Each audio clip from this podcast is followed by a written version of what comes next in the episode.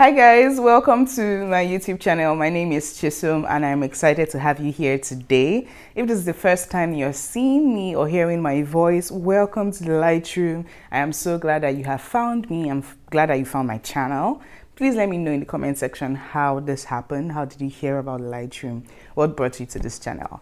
If you're a returning subscriber, you're an OG and I want to say thank you to all 513 of you. I am so grateful for each and every one of you. I'm grateful for the shares, the comments, even the silent watchers. I am so grateful for you guys. So thank you. Thank you for sticking around. For those of you that have been watching this video, you've not still subscribed. Ah, I don't know, but thank you for watching the videos.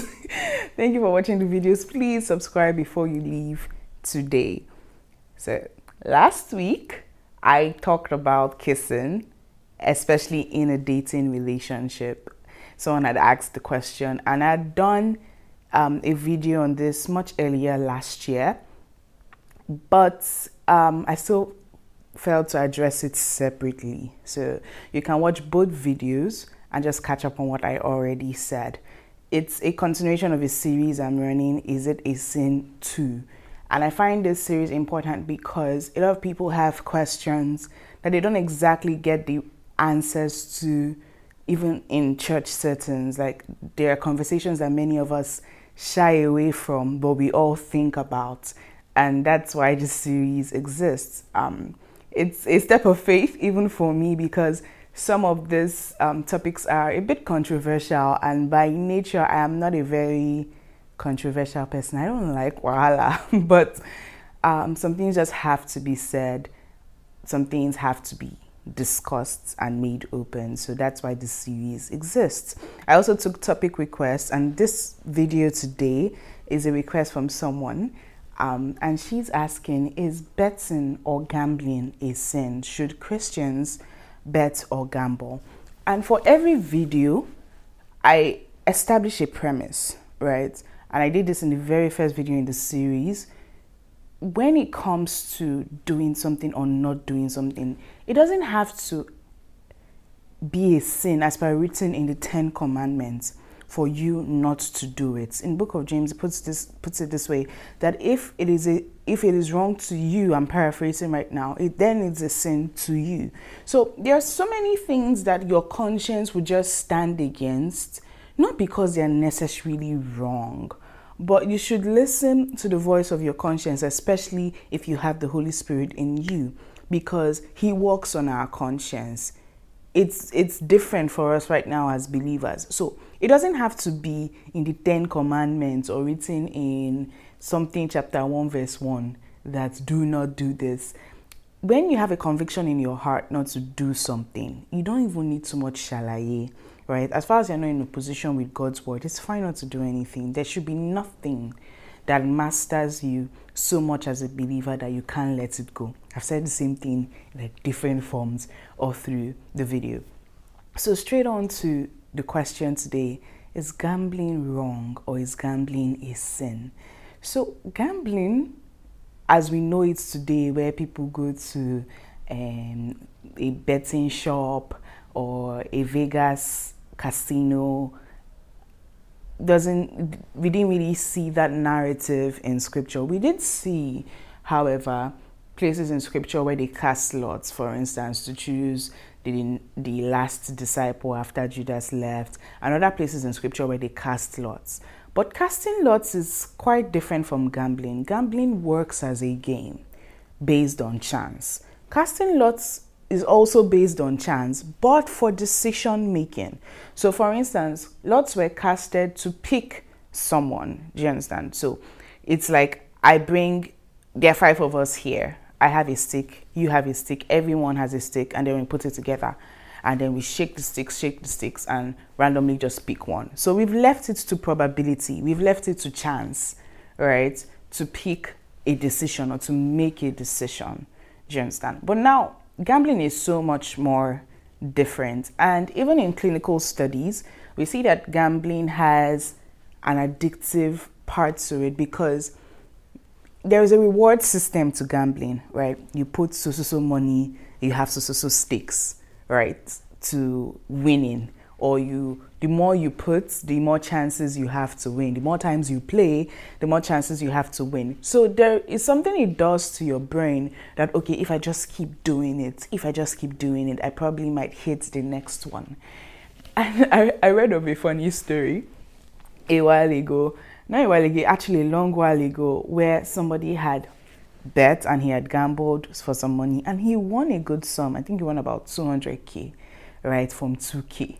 So now that he had won that money, so because I mean 2k, 200k, the gap is wide.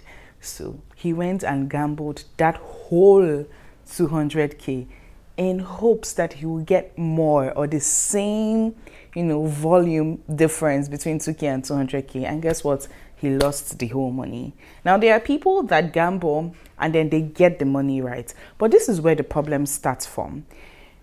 Many people have a problem with being addicted to gambling. Like they don't know when to stop.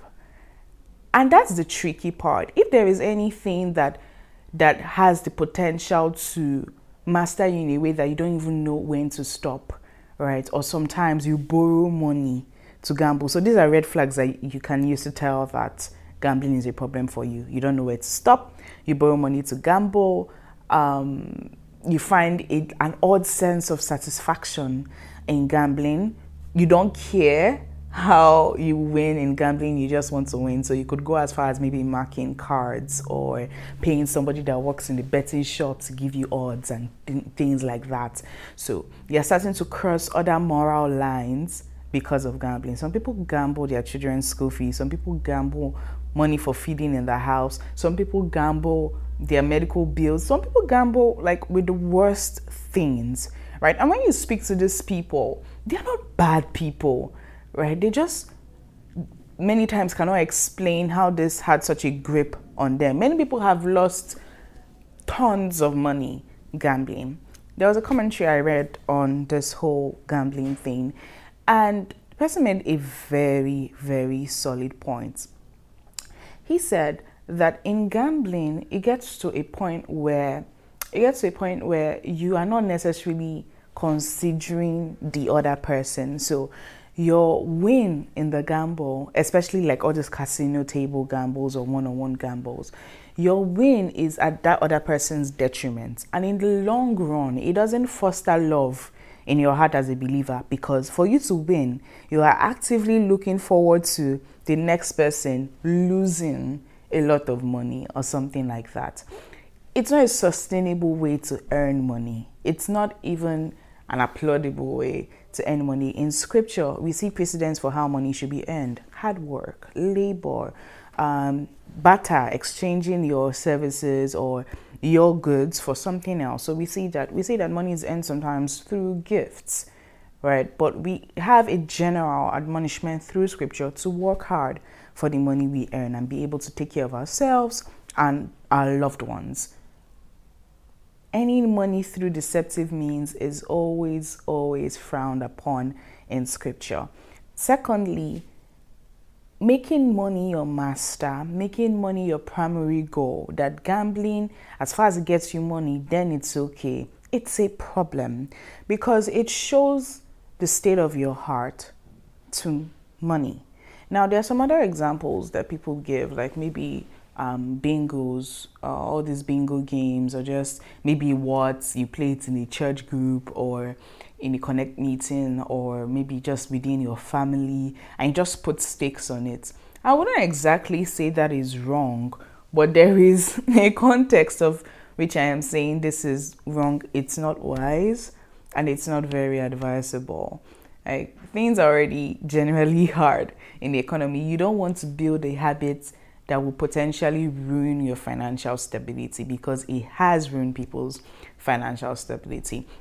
Another example I'll quickly share is the all too popular MMM. If you're a Nigerian, you have probably heard it, except you are a Gen, I don't know. I don't know what the generation is that hasn't heard that. But there was this scam a couple of years ago called MMM. So they will tell you, bring your money and we'll double it and so many people fell for the scam because it's like a pyramid thing. So I bring 10k right? And I am told that it will be doubled, but I have to bring somebody else. So by the time I bring that somebody else that brings 10K, I have received that person's 10K and now my 10K is doubled, so I can go. Then the pyramid keeps coming up, coming up. The people that actually suffer and actually suffered from that scam the people at the bottom of the pyramid because you don't know when you're at the bottom of the pyramid. So many people almost had heart attacks because some people even had heart attacks because of the losses they incurred from MMM that year. People bet millions, put millions in that pyramid scheme. People put their school fees, people put their house rent. Because I mean, if my house rent is one million and I put this money here and I get two million, I've paid my house rent and I have my one million back. You know, but that's not money you earned.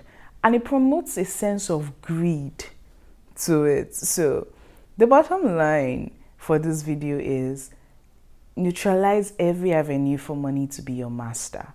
Whether it's an MMM scheme or betting or gambling or football stakes or whatever it is, money should be treated as what it is a tool. It should never be your source of satisfaction. It should never dictate your morals. And if you don't put money in its place, money will put you in its place. Many people that changed when they have money or when they had money. They did not plan to change, right? But the, the thing is, if you don't put solid boundaries in your life concerning money, you'll be surprised, utterly surprised what you would do because of money. So I hope I've been able to answer this question well enough for you. If you have any follow-up questions, make please let me know in the comment section if there is something you want me to shine more light on or a different question altogether that you have, please let me know in the comment section. But till next week, I remain your host. My name is Chisom. I am so glad to be here as the convener of the Lightroom. I am glad to have you in this space right now. And please, I invite you to just be a part of our community. We have a newsletter where I send out letters every now and then. So please sign up to our newsletter, follow our channel, follow us on Instagram, follow us everywhere. Talk about what we've done, talk about the videos we've had, share with your friends, bring it up in conversations. That's how you help this work spread, and I greatly, deeply appreciate it. Again, if you have not subscribed, please, I'm begging you, subscribe. Subscribe to this channel. It helps more people see this video and I really, really appreciate it. Also, like this video, leave a comment, maybe your favorite points or something that you're just hearing for the first time, something like that. So, thank you guys again for staying to this point. I love you. I love you so much. I'll see you at next week's video. Bye.